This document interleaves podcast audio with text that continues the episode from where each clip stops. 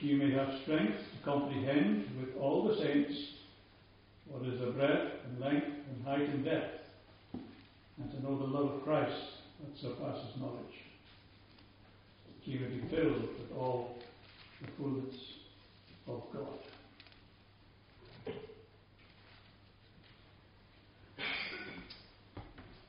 Paul here is writing this letter to a new church. He is addressing them as saints, as Christians. Beginning the epistle, we see Paul, an apostle of Christ Jesus, by the will of God, to the saints who are in Ephesus and are faithful in Christ Jesus. So, much of what we will be looking at this evening might cause us to misunderstand what Paul is saying, but if we get this right, that he is writing to Christians, we won't go far wrong. The chapter that we read was reminding these Ephesian Christians that they were once unbelievers. And they once had no part, no portion in God or in the promises that He had given to the Jews. But they were strangers and aliens from the commonwealth of Israel. But now they have been elevated to a far greater height than the Jews ever were, or ever will be, until they come to faith in the Lord Jesus Christ. The reason for the Lord coming into this world was to break down the wall of separation that existed between Jew and Gentile. Many of you perhaps have been to Jerusalem and know where the Temple Mount is. On that Temple Mount, obviously there was once a temple. Today it's dominated by the Dome of the Rock, which is a shrine raised up to some god. But before that, the temple of God was raised there, built by Solomon and rebuilt after the destruction of Jerusalem and after the exile, built once again by Zerubbabel and Ezra and those who went with them back to Jerusalem after the exile. And so we have here a description really of the Church of God as relating to the temple itself, as he says at the end there of chapter 2. You also are being built together into a dwelling place or a temple for God by the Spirit. And so we have this description here of what God has done for these Christians. Remember, once you were Gentiles, once you were unbelievers, once you were outside of the interest and the knowledge of God, and we were far off and having no God in this world or any hope in the world to come. But you have been brought near. Remember uh, that you were at that time separated from Christ. But now in Christ Jesus, you who were once far off, separated, have been brought near by the blood of Christ. And that is the medium by which each and every one of us are brought near to God through the blood of Christ. None of us has any access to God but through Jesus Christ and by His blood. And so we are met here today as those who acknowledge that great and wonderful fact. That Christ Jesus came into this world to save sinners. As Paul would say, of whom I am chief. Each one of us would recognize that each of us, at best, are sinners saved by grace. And that's all we are. Sinners saved by the grace of God. The grace that is in Christ Jesus. Now, Paul begins chapter 3 by saying, For this reason I, Paul, a prisoner of Christ Jesus on behalf of you Gentiles. And before he goes on to say the words that he mentions there at verse 16, that he is praying for them, he has a diversion. something comes into his mind, and he feels he wants to have them know the mercy of God toward him and the ministry that God had given him towards the Gentiles, not only in Ephesus, but in all the churches that he had planted Galatia, Philippi, to Thessalonica, Colossae. All these churches that he went out to plant, he sent out letters to. The letters were circular letters. They weren't just for the church, but they were to be read in all the churches. And so Paul here is, is asserting the primacy that God has given him in the proclaiming of the gospel. Remember Paul's conversion, and that he was taken as a blind man into Damascus, and there in a street called Straight, he went into the house of one called Ananias, and Ananias was told to go to that house, and they would find a man praying, and that would be Paul. And Ananias wanted to debate that fact with God. He said, I have chosen this man, he's a chosen vessel, to proclaim my gospel in all places, and to suffer many things on behalf of my name's sake. And that's what Paul has been doing as he went around all these churches, planting all the churches, and in all the many journeys he took. He took three missionary journeys through the Middle East, proclaiming God's word and asserting God's challenges to all mankind. And so we find ourselves from there coming to verse 16, where he says again, for this reason.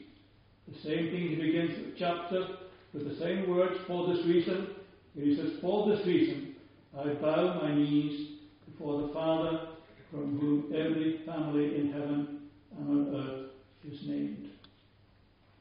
God is the Father of all living. Everything living owes its origin of life to God. If you remember, the beginning of Genesis, God said, Let us make man in our own image. And so God made us in his own image. The first man was created in the image of God. After the fall, every man after that was created in the image of their father. Remember back at the beginning, Seth was created in the image of Adam. And ever since there, the nature that Adam received because of his disobedience toward God fell upon all his succeeding race. Covenant being made with Adam, not only for himself, but for his posterity, all mankind sinned in him and fell within his first transgression. And that transgression passed on to all future mankind. It's uh, a theological word which is called traducianism, which means that whatever was in the seed is passed on to every succeeding generation of that race, or even of a tree or a bush or whatever. If the main tree is diseased, so that disease will be passed on to every succeeding generation of that tree. And so, in the same context, the disease that was in mankind in Adam is passed on to every succeeding generation of mankind. And that's why we are born into this world with fallen, sinful human natures. And we have to be found of God and brought once again to know God as our Lord and Saviour for time and for eternity. And so here is Paul bowing his knees to the Father from whom every family of heaven and earth is named. He is bowing his knee. He is praying. It's not posture that Paul here wants us to, to think about. It's the fact that he is giving reverence to God and that he is praying. And very often, when we find ourselves perhaps laid aside, whether we're sick or whether we're ill or whether we've been injured, we think that because we can't get out of church and we can't be in the mainstream of the church fellowship or activities, that we're no more use.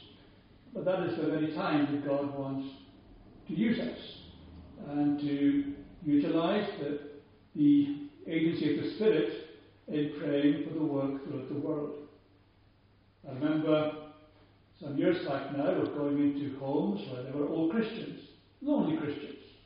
and would be in their own, in their home, and on their knees would be a Bible, and they would be praying.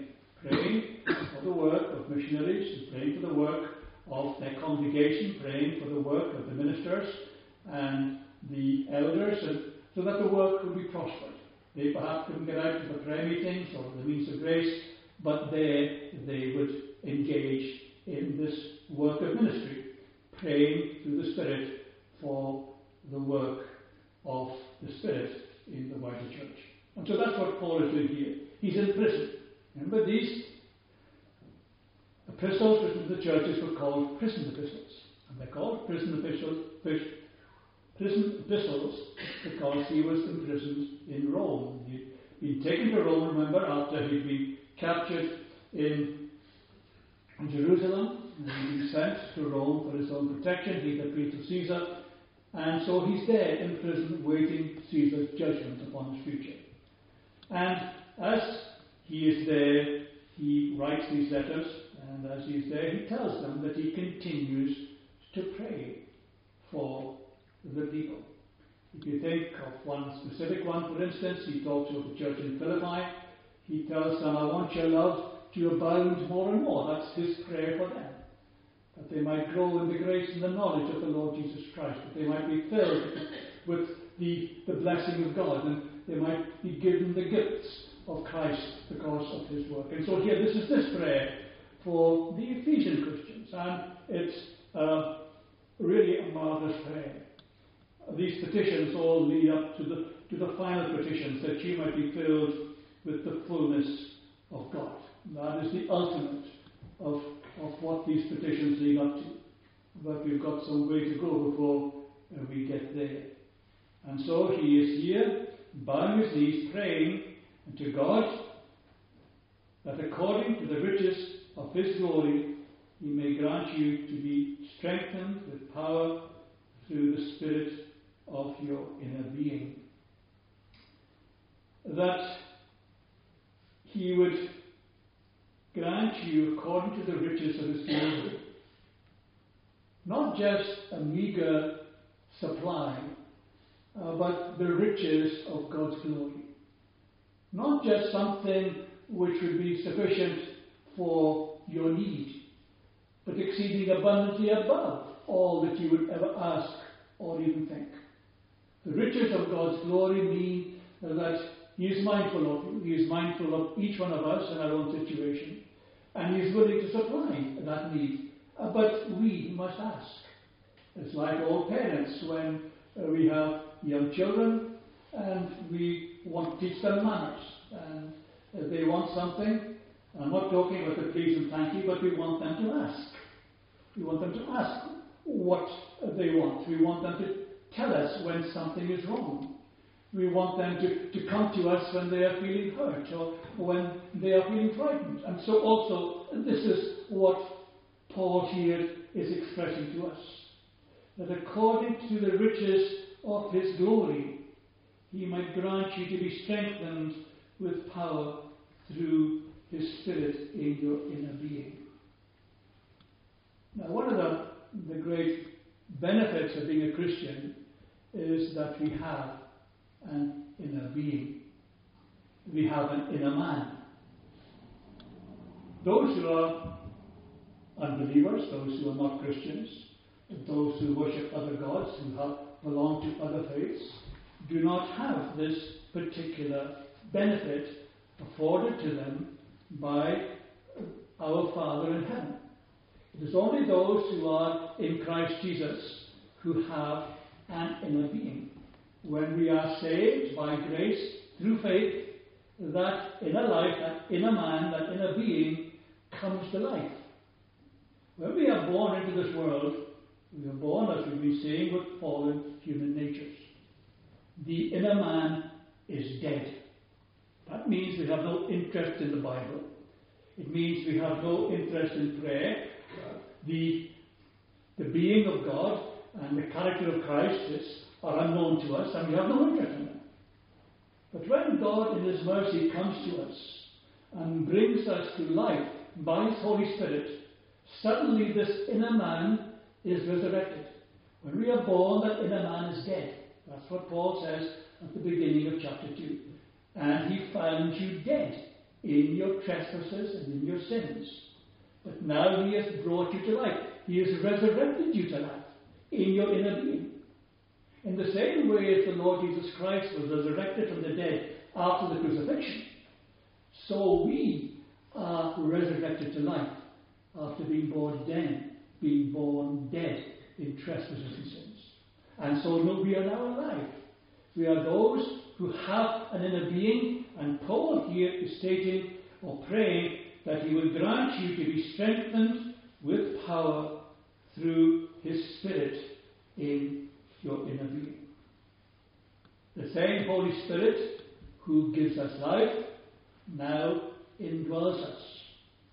The same Holy Spirit who has brought us to be translated from the kingdom of darkness in the kingdom of God's own dear Son now is being given this task of strengthening us in our inner being.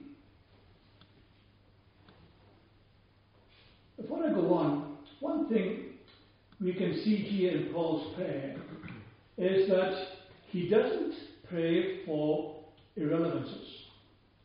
He doesn't pray for a change in the circumstances. He doesn't change, he doesn't pray that his imprisonment might cease. He doesn't pray that he might be set free. He might he doesn't pray for material things. He prays specifically a spiritual prayer. And that is something that defines each and every one of us as we go before the throne of grace. Very often our, our petitions are like a shopping list. Give me, give me, give me. Lord, I pray you, give me this. Lord, I pray that you would give me that. Or, and so on. And if our prayers are very formal, or if our prayers are very superficial, it defines what sort of Christians we really are. Are we really in the meat of prayer? Or is it just that we are going to God as, as something we've always done? As children, we said our prayers, a, a prayer that we learned as a child. Perhaps as adults, we have the same idea. We go through the same road. We pray for the same things or the same people, and that's all we think about. And we only do it at certain times. And Paul here is saying that he wants us to be strengthened in the inner being. Well, why do we need to be strengthened? Well, whether we are 15 years of age or whether we are 85 years of age, we are still babes in Christ. And as babes, we need to be strengthened. We need to be fed on the sincere milk of God's Word. We need to be able to be strengthened so we can enjoy the strong meat of the gospel and begin to understand the truths as it is in Christ Jesus. When we are new Christians, sometimes very often the, the doctrines and, and, and the teaching of, of Scripture we find sometimes above us. But as we go on in the Christian faith, the Spirit illuminates our minds into the knowledge of Christ. And as He illuminates our minds, so we begin to understand and we rejoice in what we are reading. The Bible, instead of being a closed book to us, suddenly becomes an open book. And we understand what is being said to us. We understand what the Bible is revealing to us, and we rejoice in it. The Bible is no longer, longer a dry, arid book, but we go to it with, with joy, anticipation, and pleasure, and it becomes the very lifeblood of our existence here upon earth. And so we praise, first of all, that we, being bathed in Christ, might be strengthened in the inner man, be raised up to spiritual maturity. But also, we are to be strengthened because we have a very fierce adversary. The devil is like a roaring lion seeking to devour, especially those who are weak in the faith or those who are new to the faith. And that's his whole endeavor. In the same way as he tried to destroy Christ as a child, as he tried to destroy his ministry as an adult, so he will try to destroy the witness of every child of Christ. And so, Paul here is praying that God, through His Holy Spirit, would strengthen us. So we become knowledgeable about the wiles of the devil, knowing that he uses fiery darts against God's people. There's nothing more than the devil would want to do than to destroy the Lord's people, not injure us. Not simply call us to fall, but he wants to utterly destroy that witness so the testimony of Christ and the work of Christ will be made to none effect. And so we are the beneficiaries of the prayer that Paul is making. We might be strengthened in the inner man to resist the wiles of the devil, to know the way he works, to know where our weaknesses are, to know that we are never strong enough to stand because if we think we're standing, then better beware because we're going to fall. And so we are given this wisdom to know and understand where our weaknesses are and where we should go to for being strengthened at the throne of grace. And also uh, because we are being indwelt by the fullness of God. That is the ultimate petition here in this prayer. So that we might be strengthened in our so that Christ might dwell in your hearts through faith. Christ, the infinite being, Christ, the incarnate God, that he might dwell in our hearts by faith. I wonder, do we ever think on, on this thing that we as Christians are being indwelt by the Spirit of God? We're no longer as those who are men and women who are just being born into this world with an inner being, an inner man, which is dead.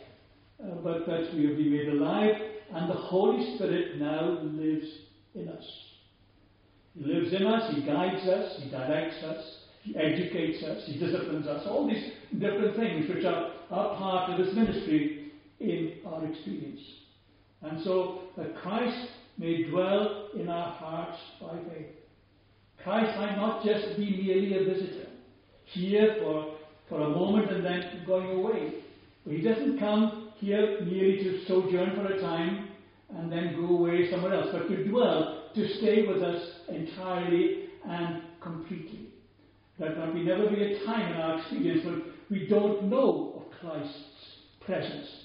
We don't know of Christ's guidance. We don't know of Christ's love and his spiritual embrace. And that as our minds are enlightened in the knowledge of Christ and our, and our will is renewed, so we embrace Christ and he embraces us. And he brings us to know the fullness of our joy of being his children. It's not just a doctrine that we love Christ and Christ loves us, but it's something that we experience. In the same way as you experience love on a human relationship, on a, on a horizontal relationship, so that love should be able to be experienced on a vertical, on, on, the relationship between God and man. And so anything that we would expect from a human relationship of love, of giving and receiving, so we should expect and, and know in our relationship with our Father who's in heaven and with His Son, our Lord Jesus Christ.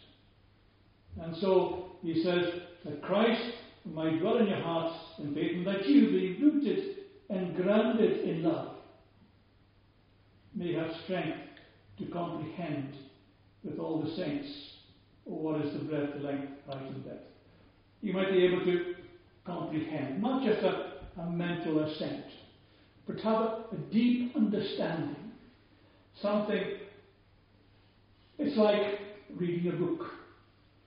And then sometimes read a book and you say, yes, yeah, that, that's fine, I, I know what we said, then you pass on. Uh, but when you read a book and it really grips you, you want to understand what the person is getting at. You want to understand the way that he is dealing with the theme of what he's writing about, and you want to get gripped. You don't read it once, go back to it, and, and you dissect it, and, and you, you try to investigate and meditate on what's being said. And that's what Paul here is praying, that we might not simply be superficial Christians. We might be as those who enter into a real, living relationship with Christ, being rooted and grounded in our love. What Paul here is talking about is our love for Christ. He goes on in a minute to talk about Christ's love for us, but he's talking here about our love for Christ. How true is it? How does it testify towards our own relationship with Christ and with our Father who is in heaven? I'm sure each and every one of us have to confess that we are not as we should be, that our love is, is not as, as vital as it should be. We are not zealous in our lives towards Christ because it is not towards us. We don't respond in the way that we should, should respond. And we have to confess that before His throne, that we are unworthy of the least of His mercies. And yet we pray that He would not leave us, and that He would not desert us, but He would continue to strive with us and continue to bring us into that situation where He will perfect us, as He will do. And so, having gone through the section where, where Christ is talking, or Paul is talking about our love for Christ, being rooted and grounded, that our roots go right down into the soil. We as Christians have been implanted in a soil that is prepared by God. It's a soil which is beneficial to growth, a soil whereby we are able to bring forth fruits to God's glory and to the growth of God's kingdom. Not only that we might grow, but that Christ's kingdom also might grow. So rooted in that soil which God has prepared and, and grounded also that our foundation is in Christ. It's not on, in some imagined other God or other benefits, but in Christ alone. As we receive and rest upon Christ alone for salvation that we are able to love Him as we should do. And that's what Paul's talking about here this love towards Christ. And then this next verse here, at verse 18 and 19. And may have the strength to comprehend with all the saints the love of Christ towards us. What is the breadth of that love? Well, at one time, as I said earlier on, only the Jews had access to God. If you were to go to the temple platform, I think I got diverted when I was talking about that, I meant to say, on the temple platform there was a division between Jew and Gentile. At one time, on the wall of the temple, there was a plaque, uh, uh, a tablet engraved which says, Any non Jew passing beyond this point will be stoned to death. And that tablet is not a fable, it was found in the ruins of Jerusalem at the time when they were doing excavations under the temple platform. So that's a reality. But Christ, as we are told in the previous chapter, has broken down that middle wall of partition between Jew and Gentile. Broken down that wall of division, which meant that only the Jew could worship God and the Gentile could not. They only worshiped false gods. For in Christ Jesus, that division has been taken away. He came to break down that middle wall of partition. He came down so that both Jew and Gentiles may have the one way of access unto God the Father. And we know from the scriptures that it is Jesus Christ Himself who is the only way of access. Jesus Christ Himself is the only one who can bring us to God, who can reveal God to us, who can introduce us to God. And this is God's love for us. This breadth of God's love means that every child born into this world has the opportunity for access to Christ Jesus and through Him and to our Father who is in heaven. It means that there is no one, no one excluded except those who exclude themselves. And we know many in the world today who will exclude themselves, who will be told by Christ Jesus and reject it, who have been told about the love that there is in Him and prefer they go their own way, like the rich young ruler. He was offered heaven and he said, No, I prefer my riches. And others who say, Offer Christ and no, I prefer my own God. I prefer my own faith. I prefer my own way of salvation. And so we have this breadth of the love of God, which is to every creature, every child born into this world, every soul formed in the womb. And also we're told of the length of Christ's love. How long has Christ loved us? He's loved us with an everlasting love. But He loved us even before we were brought into being. There was never a time in the experience of God when our names, speaking anthropologically, uh, speaking in a way which God can be defined as human being, when our names were not engraved in the palms of God's hand. We are of that number whom He gave to His Son. We are of that number whom the Son came to die for. And the length of that love has been before the foundation of the world. God prepared this world for His own people. God prepared this world knowing that mankind would fall, but that He would send His Son into this world to die for those whom He gave to His Son. And There are those whom God has chosen, those whom God has given to His Son. And of that number I have lost none. Christ says in His high priestly prayer, except the son of perdition, by which he was meaning Judas Iscariot. And so here we have uh, the, this lengthless love. It's endless. There's never a time God did not love us. There never will be a time that God will stop loving us.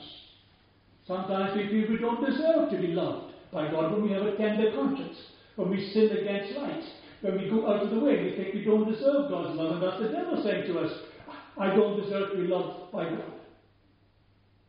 But sin is the handle by which each one of us hold on to Christ.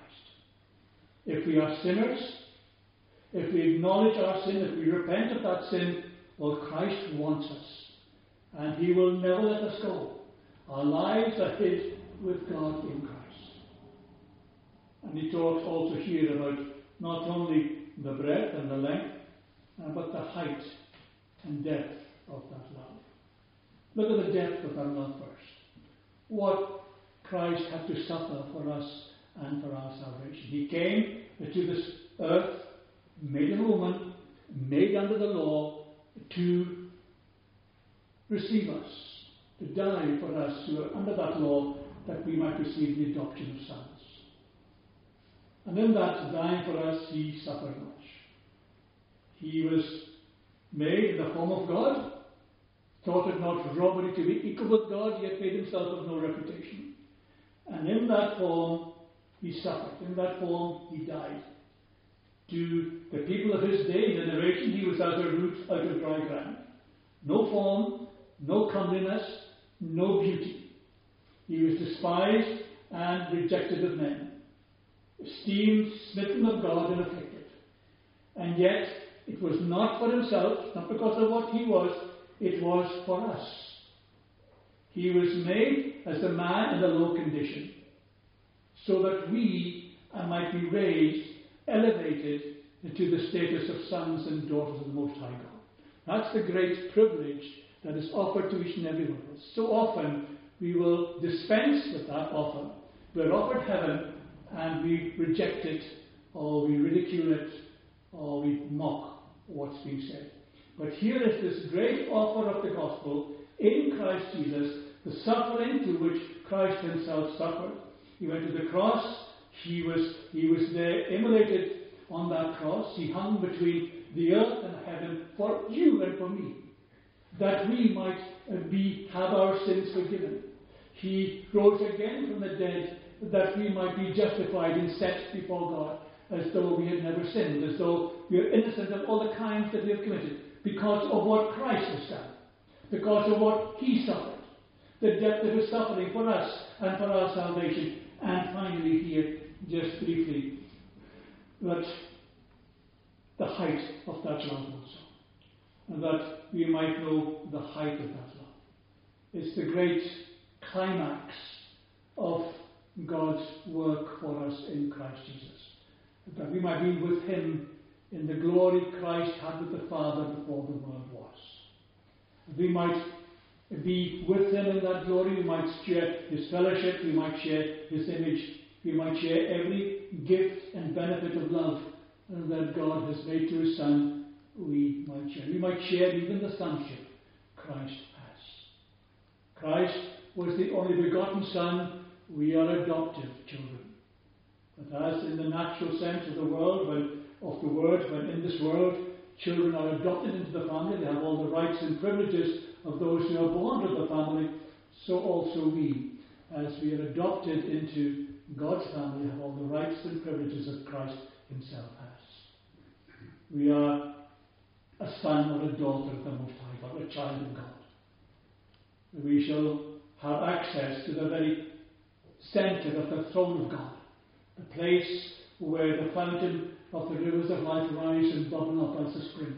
And that is to be our destination. It is there that we shall be led to and there shall be fed with the very finest of the provision that God make, could make for us as His children. And we shall also uh, be participators or partakers of the divine attributes. Not as partakers of the divine image, not attributes, partakers of the divine image. We shall not become as God, but we shall have all those in a measure, the attributes that God Himself has. And we shall share that glory and that, and that position throughout all the endless ages. Not because of what we are, never because of what we are, but all because of what Christ is and what He has done and what He has, has brought into our experience and what He has suffered so that we might live. And here we have that final petition, which all the other petitions are leading up to, that you might be filled with the fullness of God. Can you think of any greater petition than that particular one? You might be filled with the fullness of God.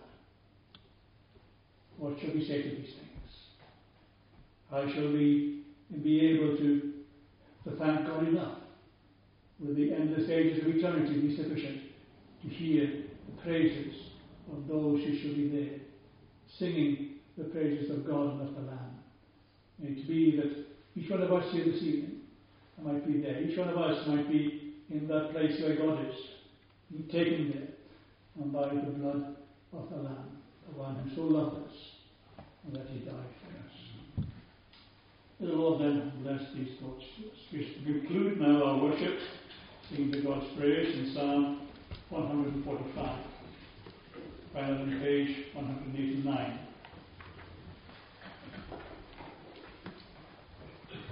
Page 145.